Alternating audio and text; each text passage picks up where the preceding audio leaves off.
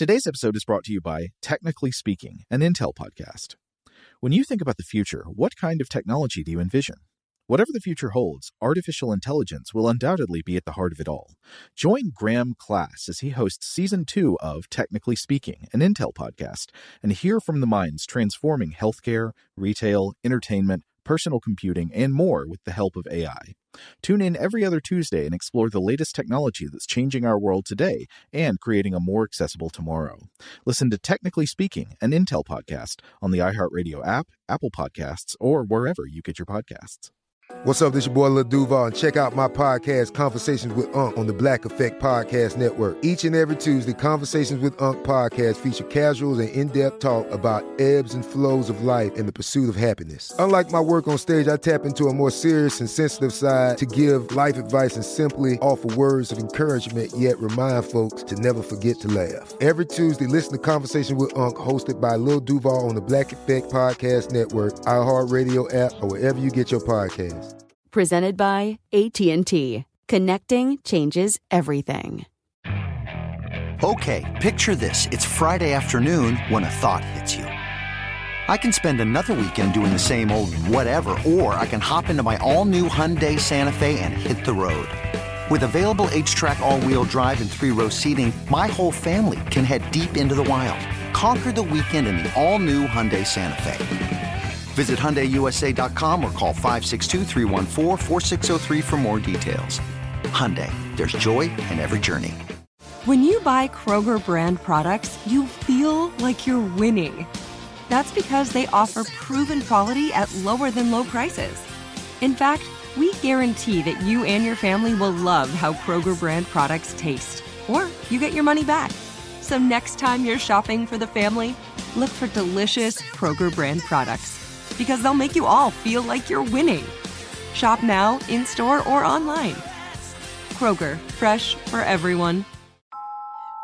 It was my fault for letting the cattle graze so near the old wood and the circular stones, where the roots grow elf twisted and rainwater fills elf cups in the rock, where strange lights dance some nights and the moonlight shines brighter than elsewhere. I'd lost cows before, but never like this. I found her bloated and dead by the tree line. As I strolled up to the poor heifer, I saw neither bite nor puncture on her hide. I scanned the surrounding grass for signs of tracks or blood. I saw neither, but that's when something caught my eye. A small stone point like an arrowhead with neither shaft nor fletchings, and carved by some art not practiced by mortal men. I stooped to pick it up, and that's when I felt a white hot pain in my upper left side. I felt for blood underneath my shirt, such was the pain, but found only unpierced flesh, even as the agony of it brought me to my knees in the tall grass. I scanned the tree line. They were invisible to my eyes, but I felt them somehow. The elves watching on from the shadows of the wood, perhaps snickering in their sublime, odd tongue as the elf bolt racked my body. But I clutched the stone in my hand I knew what I had to do. I dragged myself back across the field, sweat pouring down my face and my spleen swelling fit to burst with elf cake. Even then, when I arrived back at the house, I dropped the little elf stone in a pan of water. I clutched my Bible for good measure. I strained to remember words and incantations by either priest or wise woman, but the best I could manage was a vague prayer to be interpreted by whatever heard me in my moment of need. I drank the stone touched water down, all of it, though it chilled my teeth and stung my tongue. And then I realized too late that the charm was no good, for it had touched the ground. Sunlight had fallen upon it. The power of the elves had all but drained from the thing, and I was afforded only passing relief. And so I write this letter by candlelight, and I will weigh it down on the table with the queer stone as proof, for I am now elf marked and elf taken I swell, I ache, the moon rises once more, and the sound of their music fills the night.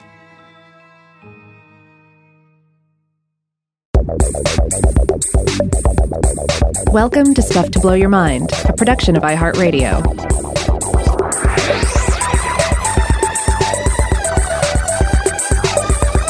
Hey, welcome to Stuff to Blow Your Mind. My name is Robert Lamb. And I'm Joe McCormick. And that little cold open definitely takes some liberties with the folklore we're going to be discussing here today. We're trying to get a little seasonal um, Halloween flavor here going in this episode, which I guess is kind of kickstarting our Halloween season here on Stuff to Blow Your Mind. Uh, but, but today we're going to be talking about, as you might guess from the opening, elf shot or elf stones, pixie arrows, elf arrows, and many other names the missiles of the others. Yeah, yeah. So the the basic idea here, I think, is, is basically embedded in the the fiction we just shared here.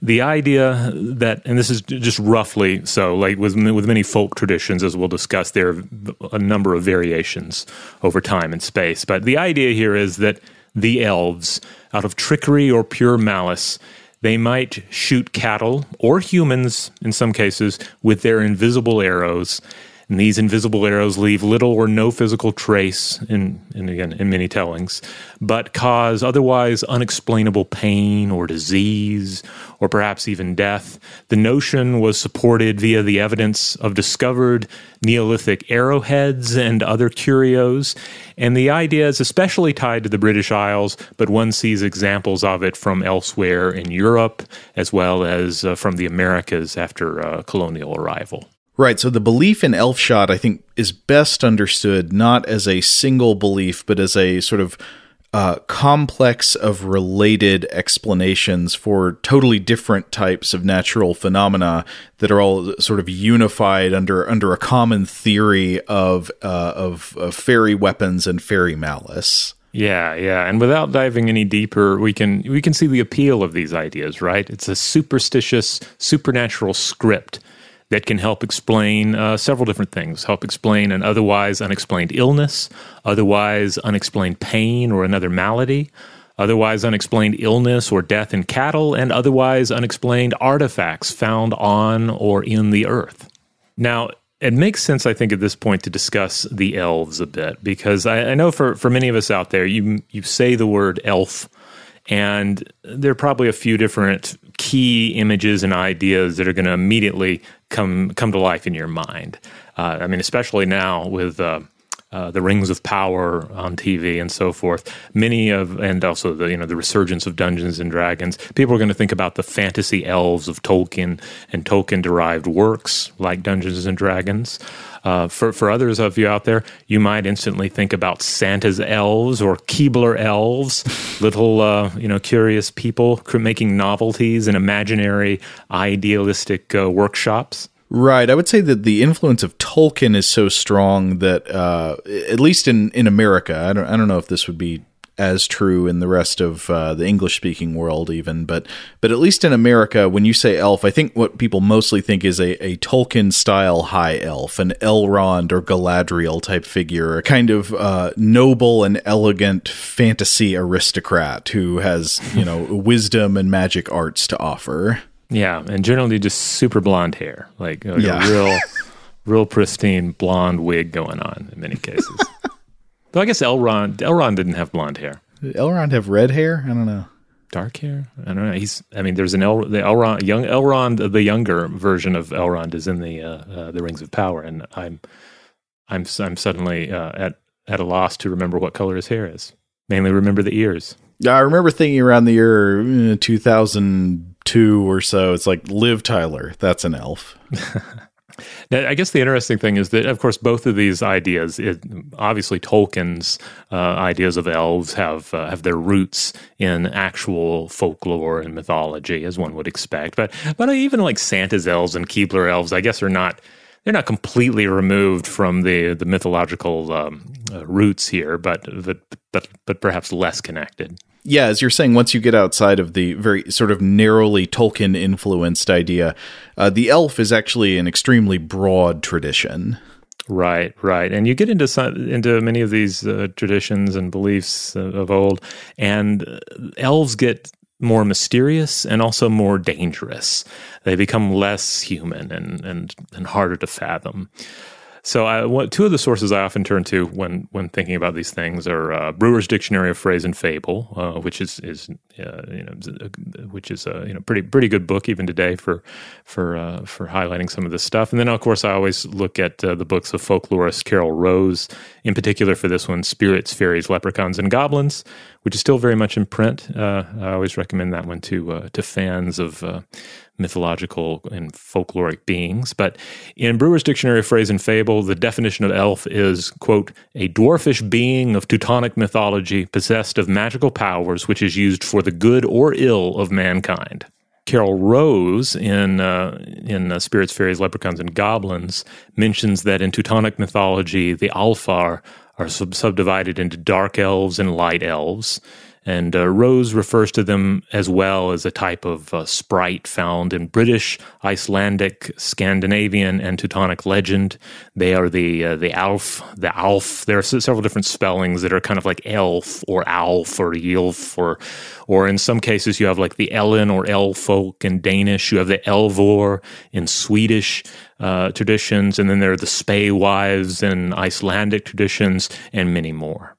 Now, there have been attempts to understand elves as both um, sort of folkloric and mythological reverberations of our understandings of indigenous peoples, which certainly ties in with some of the themes we'll be exploring here, as well as with people born with certain birth defects or people that have certain illnesses. Um, and these are perhaps broader explorations, uh, but, but I think we can see the validity of both avenues combined, of course, as always, with the self sustaining power of myth, folklore, and belief. Uh, you know, we, as we often mention on the show, we can't we can't discount the power of human imagination and creativity. Be that uh, you know, uh, imagination uh, acting out of pure whimsy, or imagination seeking to understand things, or just even make shape of uh, of various realities of life. Yeah, and another way I would put that is that yes, people often did probably see something they didn't understand and then uh, try to put together a mythical theory of it, a kind of supernatural explanation that would make sense of it. But then other times, clearly, people just make things up. I mean, people yeah. have imagination and they they dream things up. So you get you get both in our mythical traditions, I think, and it's limiting to uh, assume that you're always looking at one thing or the other. Right, right. But once the once the script is established, the script is generally nourished uh, and maintained. Um, so, so like other similar beings in folklore, such as say the the Irish tradition of the Tuatha Dé Danann, uh, fairies, and so forth. There's kind of a, a, ghost species aura to the elves. They're the sublime other that occupies places the, that we cannot occupy. They hold powers that we scarcely comprehend, and they may wish us well. They may wish us ill, or they may just sort of be neutral in all matters. Uh, and their reasons uh, are, hard to fathom. They, they might do the things they do on a whim, or they might have uh, seemingly good reason uh, to act against us or, or for us. Uh, they are also associated with a host of unexplained phenomena, including visual phenomena, making them a, a core supernatural script for the unexplained that I think aligns, and, and uh, many have pointed this out, align closely with 20th and 21st century uses of the UFO script, uh, of the, the alien visitor script for the unexplained as a way of shaping and processing things that we don't understand. For example, as pointed out by both uh, in both Rose's uh, book and in Brewer's, we have a number of elf-related phenomenon uh, in folk traditions, and they include the following: uh, there's elf bore, uh, which is apparent. This is the, apparently a, a piece of wood from which the knot has been dropped out. I don't know how hmm. how much I really need a supernatural script to explain that, but fair enough. There's elf cake. This is uh, an enlargement of the spleen. Ooh uh, Elf Child. Uh, this is a changeling, getting into changeling uh, traditions. This one was new to me. An elf cup. Uh, elf cup. This would be uh, where you have stone that has a hollow formed from dripping water, and water collects there. Well, that's the elf cup, and I guess the elves drink from it. Mm-hmm. Elf fire. Getting into traditions of the will o' the wisp, which we've covered on the show before. Now, here's one that people with long, longer hair or with children with longer hair can definitely uh, uh, comment on elf locks. These are tangles and knots in the hair caused by elves in the night. Uh, if one is elf marked, that may refer to birth defects or birthmarks caused by the elves. If you are elf taken, that means you're a bewitched or enchanted person. Uh, elf twisted may uh, refer to someone who has suffered a stroke, but it also can refer to deformed vegetation, elf twisted vegetation. And then this is an interesting one I ran across as well. I don't think this was in either of, of these texts, but elf milling, the sound of woodworms chewing. Hmm. And then, of course, we have our elf arrows, our elf shot, um, which again is a perfect script to turn to in an attempt to explain the unexplainable. And also, as alluded to in the uh, cold open, the artifacts uh, associated with Elf Shot, the little found uh, uh, stones and arrowheads, are also associated with various folk medicine and magical practices uh, generally thought to heal or alleviate illness in animals or humans. Generally, uh, illnesses caused or perceived to be caused by the elf shot. Like if you get shot by a fantasy uh, arrow, by a magical arrow from an uh, from the elves, well, if you can find that uh, that artifact, well, then maybe we have a chance of, of curing things. Or if we happen to have any uh, in the collection of the the local healer, maybe a little satchel of, of elf stones somewhere. Well, those can be used uh, in the curative arts. Drawing on the traditional logic of like cures like or sympathetic magic, the idea that if your uh, if your ailment is caused by a certain type of object or, or, or action, then it can also be maybe cured by a similar or related type of object or action. Right, right. And sometimes these stones, uh, these elf arrows, and so forth, they're thought to be be essentially the ones that were fired. Uh, other times, they may have been dropped by the elves. In some other cases, you have situations where these things are interpreted as having like fallen from the sky and so forth. Yeah, a lot of the older sources that uh, I, I, read quoted said that they were dropped from the air. Mm. Now, for a couple of related concepts here, uh, in Scotland, there are also tales of fairy riding, by which a livestock's paralysis is explained as being due to exhaustion caused by fairies riding the animals around as mounts all through the night. There's also the use of thunderstones, uh, of which I guess Elfshot is kind of a subset, or at least they're very related concepts, in which people have reinterpreted stone axe heads, tools, and also fossils as sacred objects that may have fallen from the sky or experience some other supernatural entry into our world. And we see examples of this in European, Native American, and Asian traditions as well. Mm-hmm. I found an interesting quote uh, on this. This is from 1894 in Needfire, published in the Illustrated Archaeologist by archaeologist J. Romilly Allen. Quote, there is hardly a single prehistoric remain in the country whose name does not show that common people associated with fairies, witches, hags, or the devil. So too with the implements and objects found on ancient sites. The stone celt is looked upon as a thunderbolt, the flint arrow an elf arrow, the spindle wheel a fairy's millstone, the colored glass bead an adder bead. Adder beads, by the way, were these were thought to have been created by snakes, and they were used in folk medicine as well. Hmm. And of course, in general, the idea of invisible missiles sent by a supernatural enemy uh, that, causes illness. This is also comparable to other concepts of magic spells and curses that can be found in cultures throughout the world. From you know, there are examples like the traditions of the skinwalkers among the Navajo, the the concept of gu poison, and the Han Chinese traditions, um, and you know, many such traditions around the world that involve the work of outsiders or secret outsiders that bring about sickness in a given people. Shout out to Astepro for sponsoring this episode and providing us with free samples. Rob, as the uh, the local host with allergies here, they sent you some of their nasal spray to treat your allergies. What was your experience like? Yeah, that's right. I always wrestle with the pollen a bit when it rolls in during the spring, so they sent me the little uh, nasal spray. I tried out the product, and yeah, it sure did help me get on top of my symptoms for the day. And it's so fast acting, uh, it was already kicking in before I left the house. Astepro is a first of its kind nasal allergy spray. It's the fastest 24 hour over the counter allergy spray. It starts working in 30 minutes, while other allergy sprays take hours. Astepro is the first and only 24 hour steroid free allergy spray. Astepro delivers full prescription strength indoor and outdoor allergy relief from nasal congestion, runny and itchy nose, and sneezing. Get fast acting nasal allergy symptom relief with Astepro. Go to asteproallergy.com for a discount so you can get Astepro and go today. A S T E P R O allergy.com. Astepro and go. Use as directed for relief of nasal congestion, runny nose, sneezing, and itchy nose due to allergies. Today's episode is brought to you by eBay. eBay Motors is here for the ride. Remember when you first saw the potential? And then, through some elbow grease, fresh installs, and a whole lot of love, you transformed a 100,000 miles and a body full of rust into a drive that's all your own. Look to your left, look to your right. It's official. No one's got a ride like this. There's nothing else that sounds like, feels like, or looks like the set of wheels in your garage. With over 122 million parts, you can make sure your number one ride or die stays running smoothly so there's no limit to how far you can take it.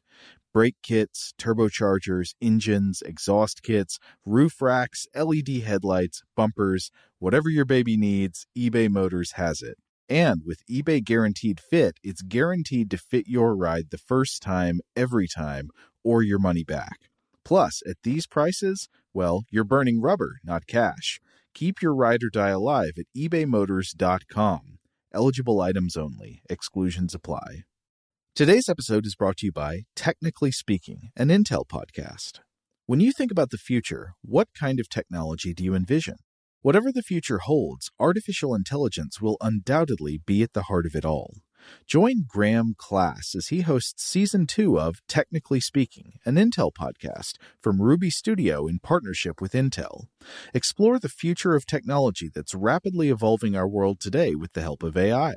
There's still so much work and research needed to fully understand the power and potential of AI, and Intel is at the forefront of implementing AI in revolutionary technology that's changing the world we live in for the better.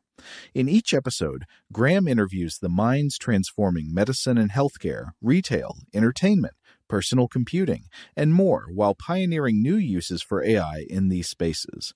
Tune in every other Tuesday and explore the latest technology that's changing our world today and creating a more accessible tomorrow.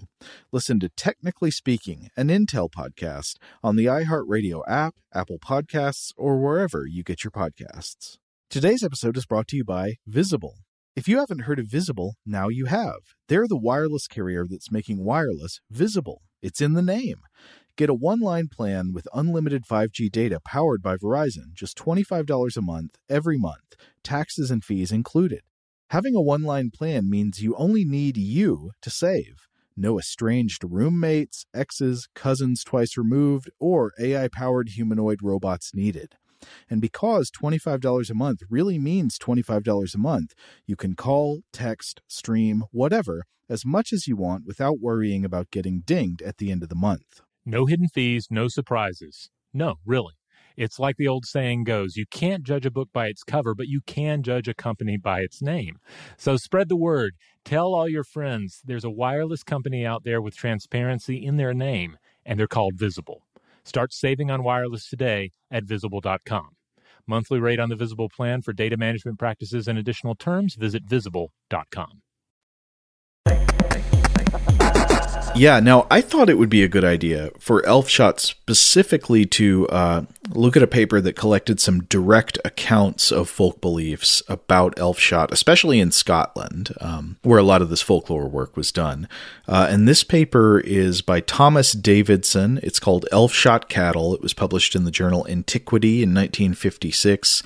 Uh, now, I do want to preface in the next episode, I think we're going to talk about a couple of papers that um, offers some criticism of the subject of Elfshot, maybe questioning some things about this alleged folk belief. But I thought it would be good to first look at some of the more prevailing notions uh, from from previous scholarship. Now, this paper by Davidson kicks off uh, offering a, a, number of, of accounts. Uh, the first one is one that was recorded in Scottish Notes and Queries uh, in the first series, and uh, this uh, this is rendered with a wonderful bit of transliterated Scottish accent, which I will not attempt to do in my own voice as I read it, but. It is quoting a uh, a Buchan farmer. Uh, this is a, this is a region of uh, Scotland. A Buchan farmer in the late autumn of 1884, and uh, his complaint was as follows, quoted in Scottish Notes and Queries.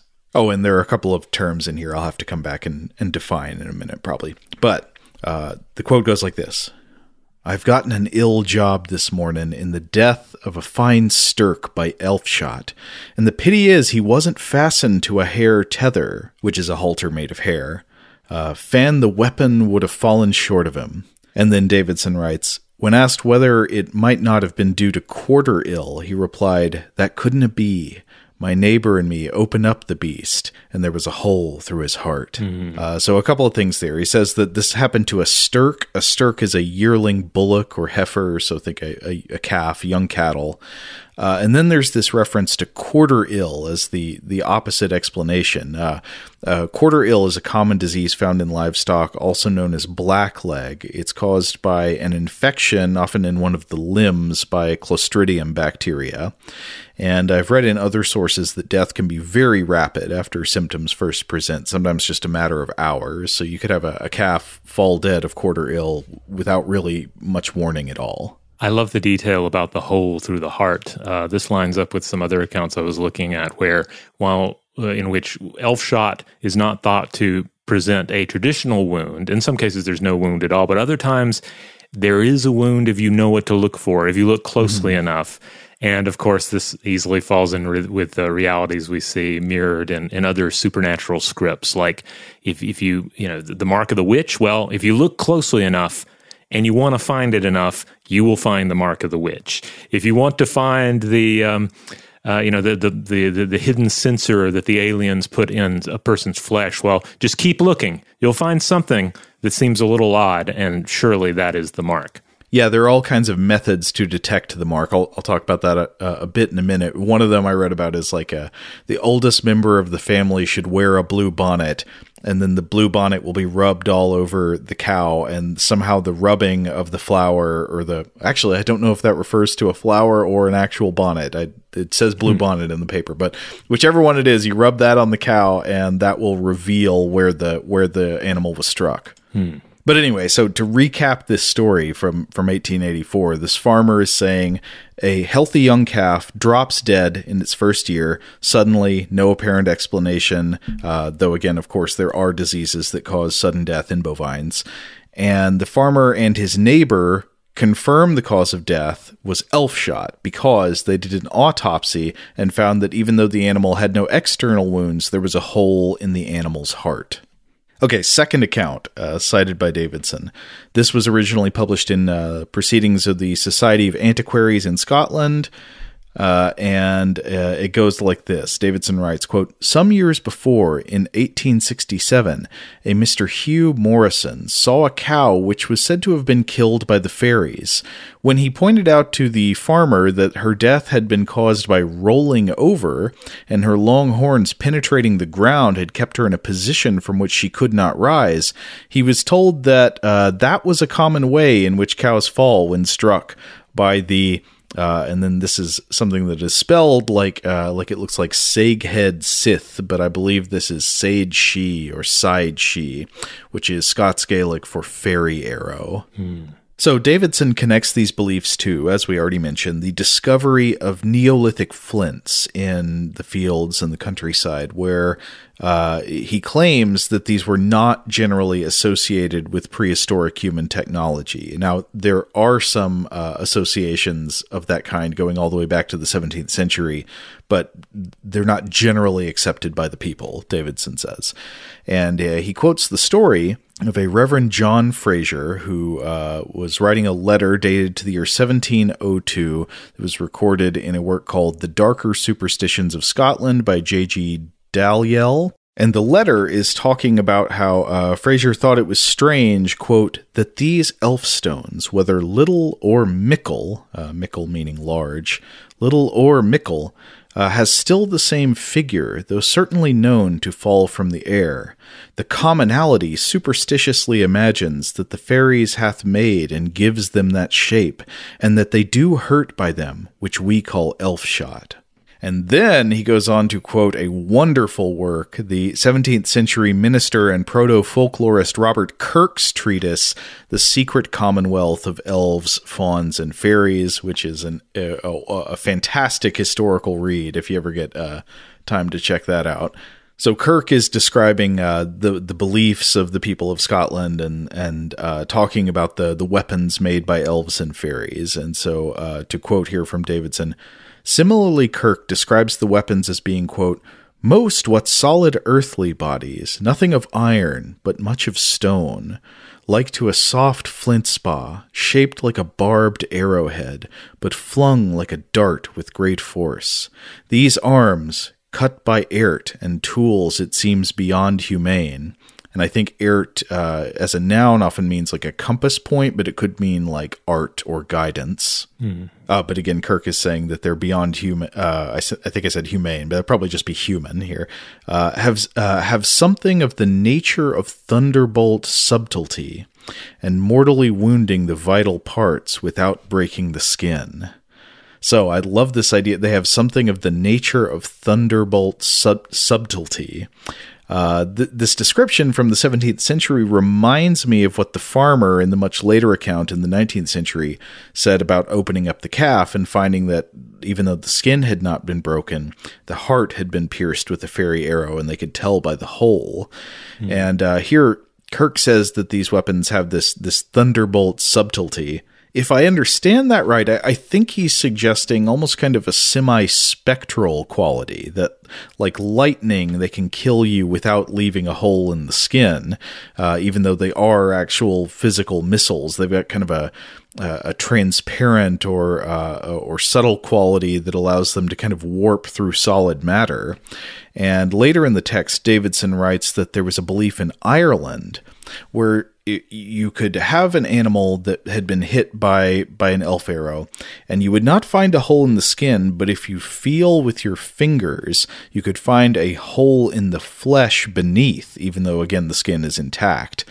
And I, I love thinking about that because I, even if you just you know feel around on your own body you can find all kinds of little like i don't know textural differences in the flesh underneath the skin you're pressing on which you could interpret to be like a hole yeah, yeah. There's you can you can go wild, uh, you know, reinterpreting your own uh, physiology if you think there might be some sort of a, like a hole there made by uh, by elves or what have you.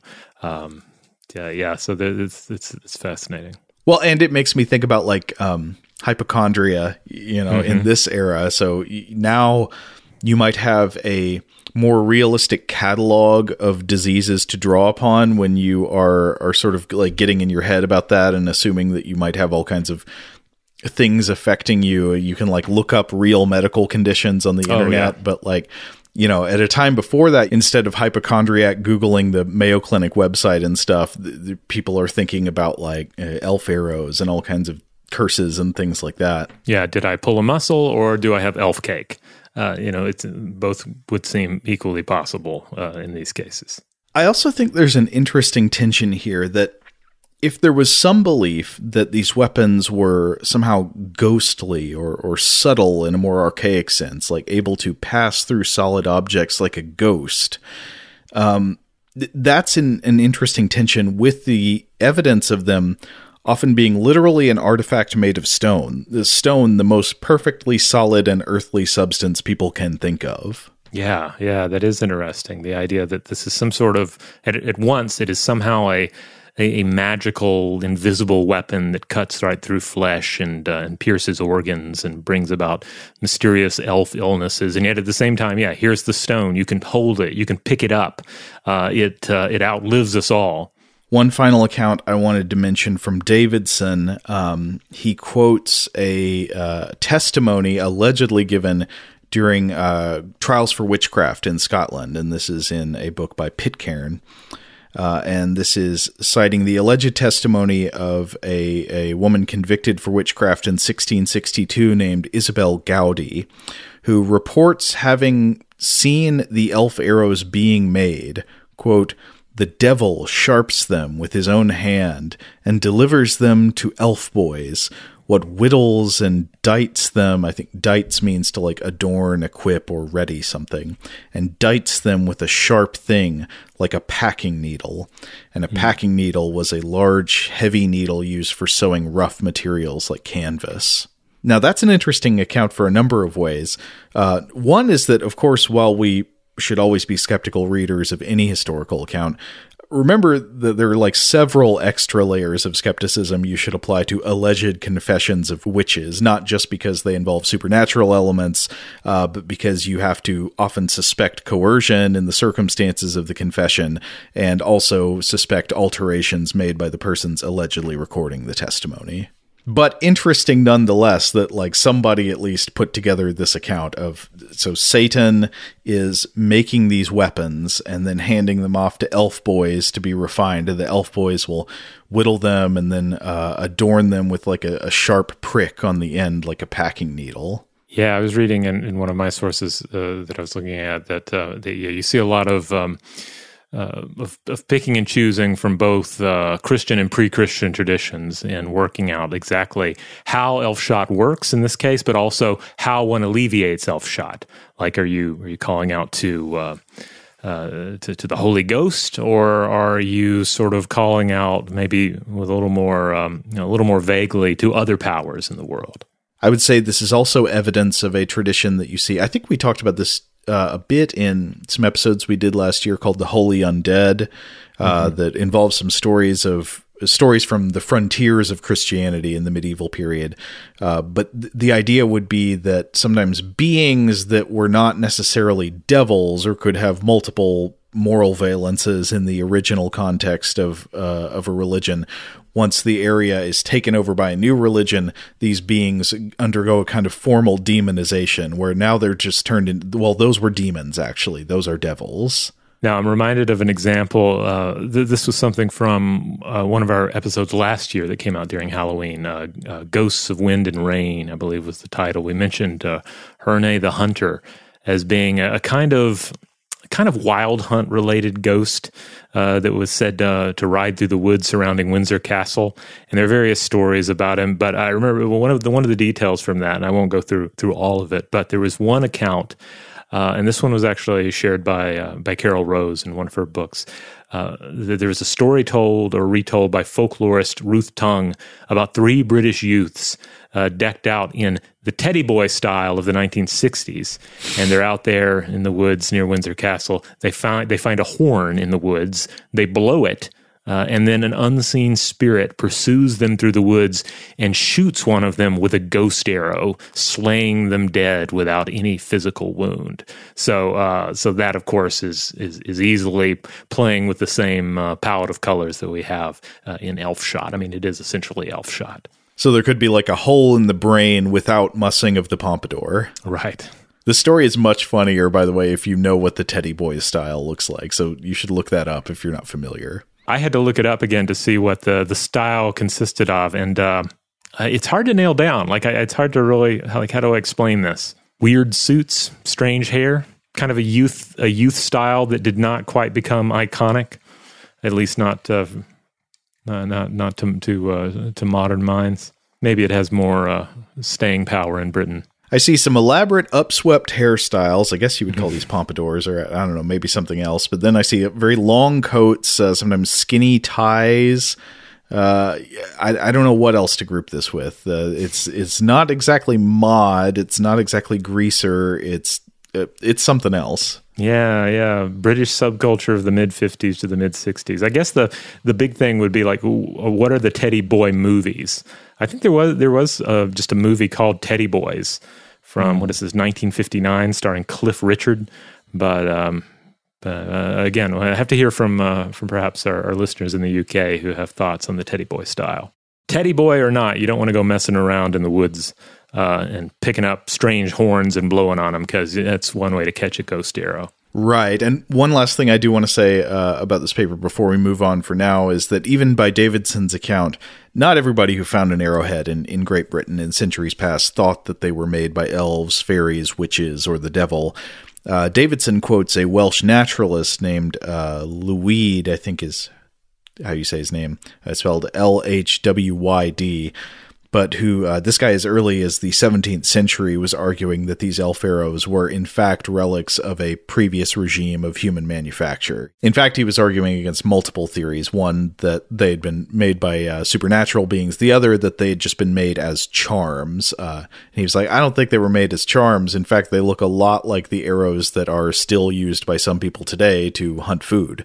Uh, so yeah, they were probably used for shooting by people who used to live here. Yeah, but but like we said, they do end up getting used as, as amulets and charms, and uh, and also have their their place in folk remedies of the day.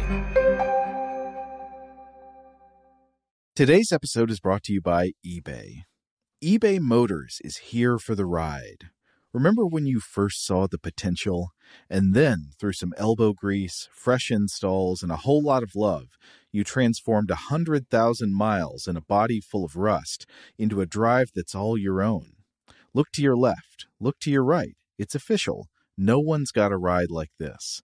There's nothing else that sounds like, feels like, or looks like the set of wheels in your garage. With over 122 million parts, you can make sure your number one ride or die stays running smoothly so there's no limit to how far you can take it. Brake kits, turbochargers, engines, exhaust kits, roof racks, LED headlights, bumpers, whatever your baby needs, eBay Motors has it. And with eBay Guaranteed Fit, it's guaranteed to fit your ride the first time, every time, or your money back. Plus, at these prices, well, you're burning rubber, not cash. Keep your ride or die alive at ebaymotors.com. Eligible items only, exclusions apply. Today's episode is brought to you by Technically Speaking, an Intel podcast. When you think about the future, what kind of technology do you envision? Whatever the future holds, artificial intelligence will undoubtedly be at the heart of it all. Join Graham Class as he hosts season two of Technically Speaking, an Intel podcast from Ruby Studio in partnership with Intel. Explore the future of technology that's rapidly evolving our world today with the help of AI. There's still so much work and research needed to fully understand the power and potential of AI, and Intel is at the forefront of implementing AI in revolutionary technology that's changing the world we live in for the better. In each episode, Graham interviews the minds transforming medicine and healthcare, retail, entertainment, personal computing, and more while pioneering new uses for AI in these spaces. Tune in every other Tuesday and explore the latest technology that's changing our world today and creating a more accessible tomorrow. Listen to Technically Speaking, an Intel podcast on the iHeartRadio app, Apple Podcasts, or wherever you get your podcasts. Today's episode is brought to you by Visible. If you haven't heard of Visible, now you have. They're the wireless carrier that's making wireless visible. It's in the name. Get a one line plan with unlimited 5G data powered by Verizon, just $25 a month, every month, taxes and fees included. Having a one line plan means you only need you to save. No estranged roommates, exes, cousins twice removed, or AI powered humanoid robots needed. And because $25 a month really means $25 a month, you can call, text, stream, whatever, as much as you want without worrying about getting dinged at the end of the month. No hidden fees, no surprises. No, really. It's like the old saying goes you can't judge a book by its cover, but you can judge a company by its name. So spread the word. Tell all your friends there's a wireless company out there with transparency in their name, and they're called Visible. Start saving on wireless today at visible.com. Monthly rate on the Visible plan for data management practices and additional terms, visit visible.com. Okay, picture this. It's Friday afternoon when a thought hits you. I can waste another weekend doing the same old whatever, or I can conquer it. I can hop into my all new Hyundai Santa Fe and hit the road. Any road. The steeper, the better because my all new Santa Fe is available with HTRAC all-wheel drive so I can hit the trail without a worry in the world. Heck, with three rows and best-in-class rear cargo space, I can pack the whole family in with all our gear. We've got available dual wireless charging for our phones so we'll never lose touch with civilization and we won't lose touch with the primordial power of Mother Earth. So which is it? Waste the weekend or do something a little more epic? And conquer it in the all-new Hyundai Santa Fe. Visit HyundaiUSA.com or call 562 for more details. Hyundai, there's joy in every journey. Uh, one of the sources I was looking at with a with a focus on Irish traditions is Flint and Lithic Lore by Marion Dowd from 2019, published in Archaeology Ireland.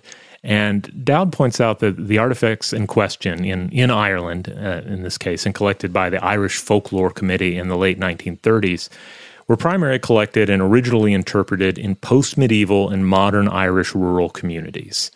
And the various elf stones or elf shots, they consisted of various things, including post medieval gunflints, fossils, unusual pebbles, but they also included Neolithic and Bronze Age arrowheads.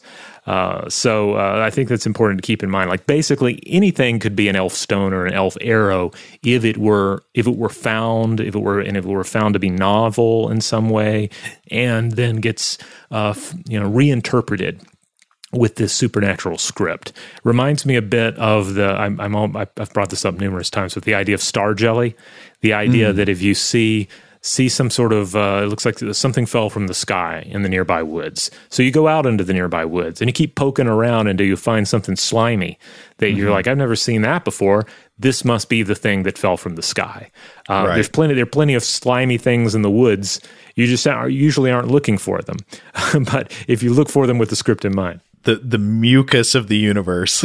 Yeah so Dowd also points out some, uh, basically goes over some of the general ideas caught up in the traditions of Elfshot. Uh, sometimes the effects were human targeted in order to take the person away to the fairy realm, but in it seems like most cases you're dealing with the targeting of cattle and in some cases, this might be intentional. Other times, it's described as being uh, due to an accident. Like basically, there are uh, battles between groups of elves in the night, and well, your cattle just happen to uh, stray between uh, these two groups, and one of them caught an elf arrow by accident. And then uh, there are other things, of course, one can do to anger the elves in some of these traditions. Uh, one of the examples that that she specifically mentions is the cutting down of a whitethorn tree uh, that especially uh, that could earn you uh, an elf shot right there.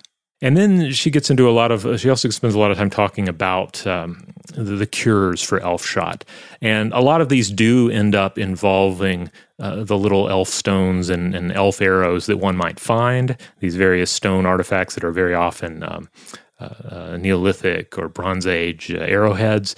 But she mentions uh, other cures that don't involve this. For instance, one was to travel silently and wordlessly to a bog and fetch water for the animal to drink. But you had to keep your silence the whole time or it wouldn't work. Mm. She discusses a collection of elf stones known as the Taniwadi Sades and uh, the collection, she says, consisted of 15 flint and chert lithics, including a Neolithic hollow scraper, two convex scrapers, several complete and broken blades and flakes, waste flakes, and a post medieval gunflint. And these had apparently also been used in various folk medicine treatments over the years. As she points out later, you would often have in a community, you would have a collection of these. Like these would be the, the elf stones that were kept. And if there's some sort of suspected case of, uh, of, of, an animal having been elf shot or experiencing elf bolt, then you would turn uh, to these artifacts and somebody you know who knew how to use them. Mm. I included a picture here of uh, of these particular stones from from this paper, Joe, and you can you can see them here. They're uh, th- these have not been, or at least to my eye, they don't seem to have been changed in any way, shape, or form. I know I saw some other images where it looks like in the sort of reinterpretation of the item there might be something added to them, but these seem mm. uh, very much as they would have been found. Yeah, I'd seen some mounted in. Um, I don't know what the term is, a little sort of like frame for a for a stone charm. Yeah. So how would these be used? Well, you mentioned we, we mentioned the water already, and indeed, the use of water seems to to to be a, common theme in treatments where you'll have the the elf shot will be placed in the water. Other times they'll be wrapped in a rag, and then that bundle of of rag and uh, and stones will be placed in the water, and then you give the water to the animal to drink. Uh, mm Sometimes the the water is heated up. Uh, other times it's not. Sometimes iron is added to the mixture. Sometimes coins. In, in one case that she cites, the mix the mixer added quote a florin, a penny, and a halfpenny. So uh, a very very specific amount of money added to the mix. Who keeps the money afterwards? Um, I don't know. Like I don't guess the money is considered as special as the stone. So I guess the money might go back in your pocket. But I could be wrong on that. She also mentions a treatment method by which, quote, a plow coulter was heated in the fire and passed around the cow several times, repeating incantations until the elf dart, quote, melted into the animal's body. And I, I really love that one, in, in, in part because it doesn't seem to involve water or the use of one of these stones. It uses like another sort of magical modern artifact. Like magical power is attributed to the, the plow coulter, and then you're you're using incantations and making this like the supernatural dart that is inside the animal melt away and become part of the animal mm-hmm. And I don't know. This particularly reminded me a, a bit of of both like psychic surgery and UFO, the ufology concept of alien implants. Like you know, there's this, uh, there's something inside you. It's not supposed to be, be there. Let's use a uh, you know psychic surgery to remove it. Uh, and, and of course, you know that'll be a situation where uh, you know it is a it's a con act where one is um, is is is uh, pretending, putting on a show of of removing something from the body without actually making uh, an indention in the body. Right. Now, what's interesting to think about there, though, is that it, on one hand, uh, dealing with like modern concepts of, of psychic surgery and in ufology, UFOlogy, um, versus these older ideas, when you're dealing with the human context, some sort of ritual like this could have a placebo effect on the human individual. Uh, and you would so you could never discount the placebo effect completely. But with the cow, uh, I mean, the cow doesn't know what's going on. They don't know. The cow doesn't know why you're heating up a plow coulter and going in circles around it, etc. Wait, though, that's actually a fantastic question that I have never thought to look into before. Could there be a placebo effect on animals? It would probably need to work by a different mechanism because, like in humans, it, it does seem to make a difference if the human thinks there's a mechanism of repair or something, even if there's not. Uh, in the case of an animal, though, I could still imagine there could be placebo like effects, maybe like that an animal uh, feels better by receiving attention from its human, like the same human that feeds it is paying attention to it now, or by, I don't know, other sort of uh, calming effects of certain types of attention or intervention. I don't know. Or like the the licking of a like a dog licking its wound, that sort of thing. 'Cause I guess that's a more complicated uh, topic. Like to, to what extent is the the licking actually helping, and then at what to what extent is it just a calming action on the part of the dog? Oh, I, I imagine that dogs licking wounds is to some extent adaptive. I again, I haven't checked this. I would I would assume that it would be to remove contaminants from wounds. Now, Dowd shares other healing measures here. Um, this one, I think, was was from the modern period. "Quote: The fairy shot cow was cured by feeding her gunpowder mixed with an egg." My favorite breakfast. Wait a minute, can- hold on. No, gunpowder has uh, has uh, ingredients that uh, that are used in cooking sometimes, right? Like uh, like nitrates. Uh, am I wrong about that? Hold on. Okay, I was right about that. So gunpowder is like the main constituent of it is uh, potassium nitrate, uh, also known as saltpeter, and that is also a major ingredient in like cured meats. So I don't know, maybe you're having like a cured egg yolk. I, I guess I'm reaching here. I, I'm I'm going to put on a strong warning against trying this at home, though. Please No, do not, not try recommend cooking. With, do not cook with gunpowder. Uh, Dowd sh- shares some o- some other fascinating uh, tidbits from these various accounts of elf shot. One is that disrupting a ring fort could earn you potential elf shot. These were these are this also gets into the reinterpretation of. Um, of remains of of, of, old uh, civilizations and cultures, because ring forts, uh, certainly in Ireland and, and outside of Ireland as well, we're talking about the remains of Bronze Age circular fortified settlements.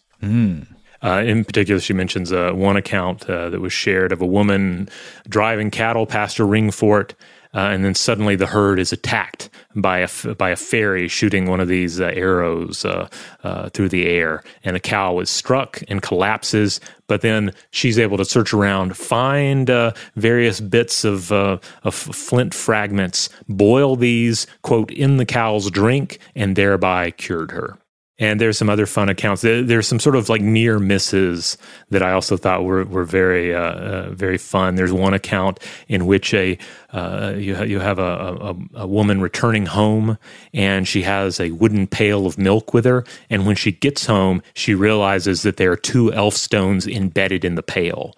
Uh, and uh, and these were thrown by uh, by the fairies, by the elves. There's another story of a woman carrying a baby, and uh, when she gets home, she finds that the baby has one of the elf stones in its hand and is chewing on it. Uh, which I like that one as well. Like, did the baby catch it out of the air, or did the elves like give it to the baby? Like, uh, I I, I kind of like that later interpretation because it's like you know the, the elves see like, oh, this is a baby. This is really you know this this this isn't like the the other humans. Let's give let's give the baby an elf arrow, and also let's kind of just mess with the mom by doing this catching it in the air. Well, that's a nimble baby. That baby's got yeah. a future in professional sports. but anyway, conventional wisdom is that if if there is elf shot thrown at you and you happen to find some uh, an elf stone on the ground, you better take it as a protective amulet and or to use as it, for its curative effects if you were hit or if the you know more particularly if a cow uh, in your keeping was hit.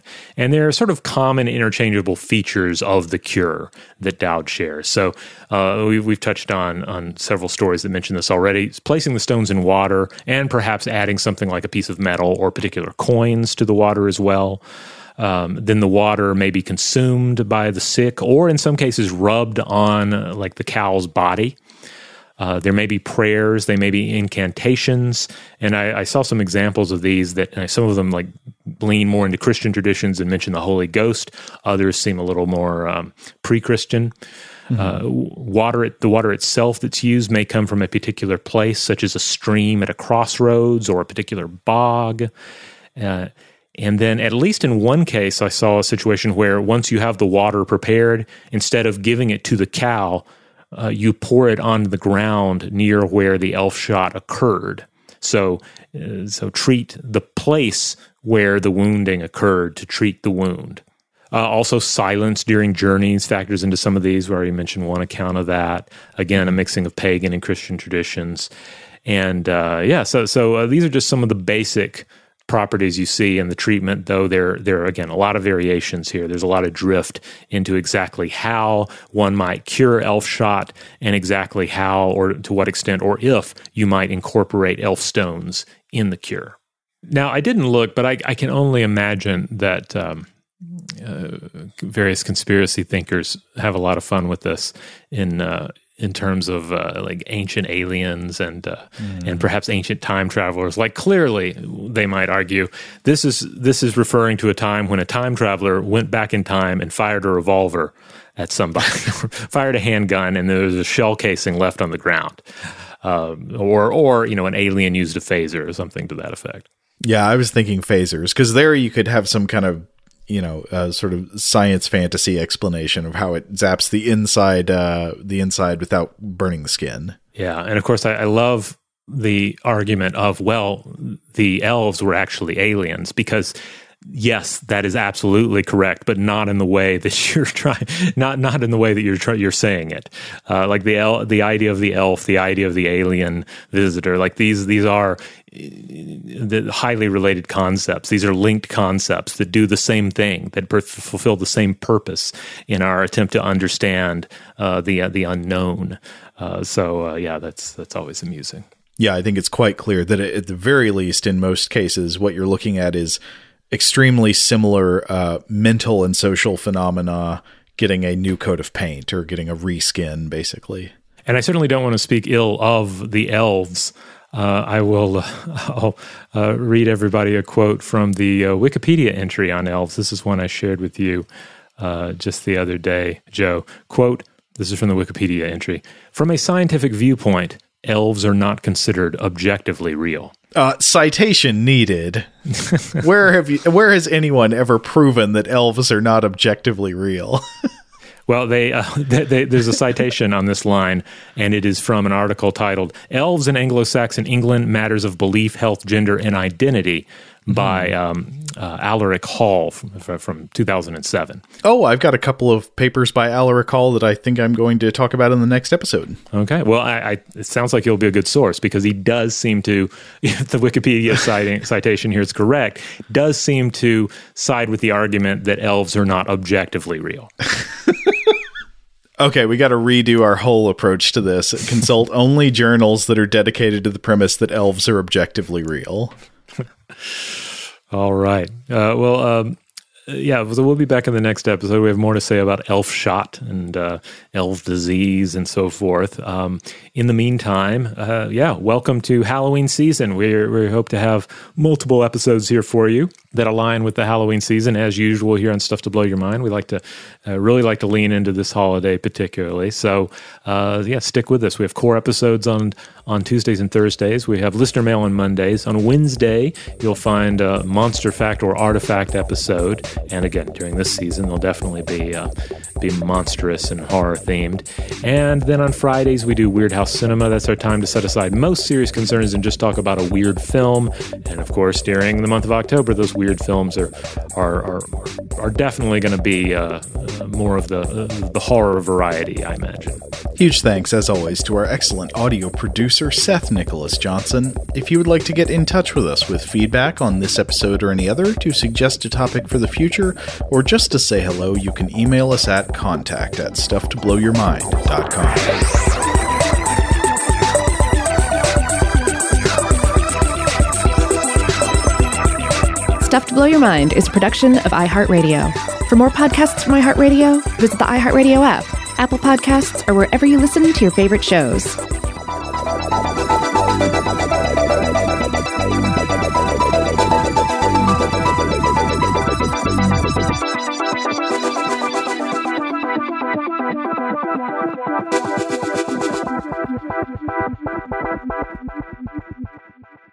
Today's episode is brought to you by Visible.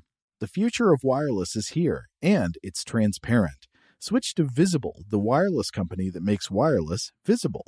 Get a one line plan with unlimited 5G data powered by Verizon, just $25 a month, every month, taxes and fees included. No hidden fees, no surprises, no, really. What are you waiting for? Get with the times and switch to Visible at visible.com. Monthly rate on the Visible plan for data management practices and additional terms, visit visible.com. Xumo Play is your destination for endless entertainment. With a diverse lineup of 350 plus live channels, movies, and full TV series, you'll easily find something to watch right away. And the best part? It's all free. Love music? Get lost in the 90s with iHeart 90s, dance away with hip hop beats, and more on the iHeartRadio music channels. No logins, no signups, no accounts, no hassle. So what are you waiting for? Start streaming at play.xumo.com or download from the app and Google Play stores today. All you can stream with Xumo Play. This is Malcolm Gladwell from Revisionist History. eBay Motors is here for the ride.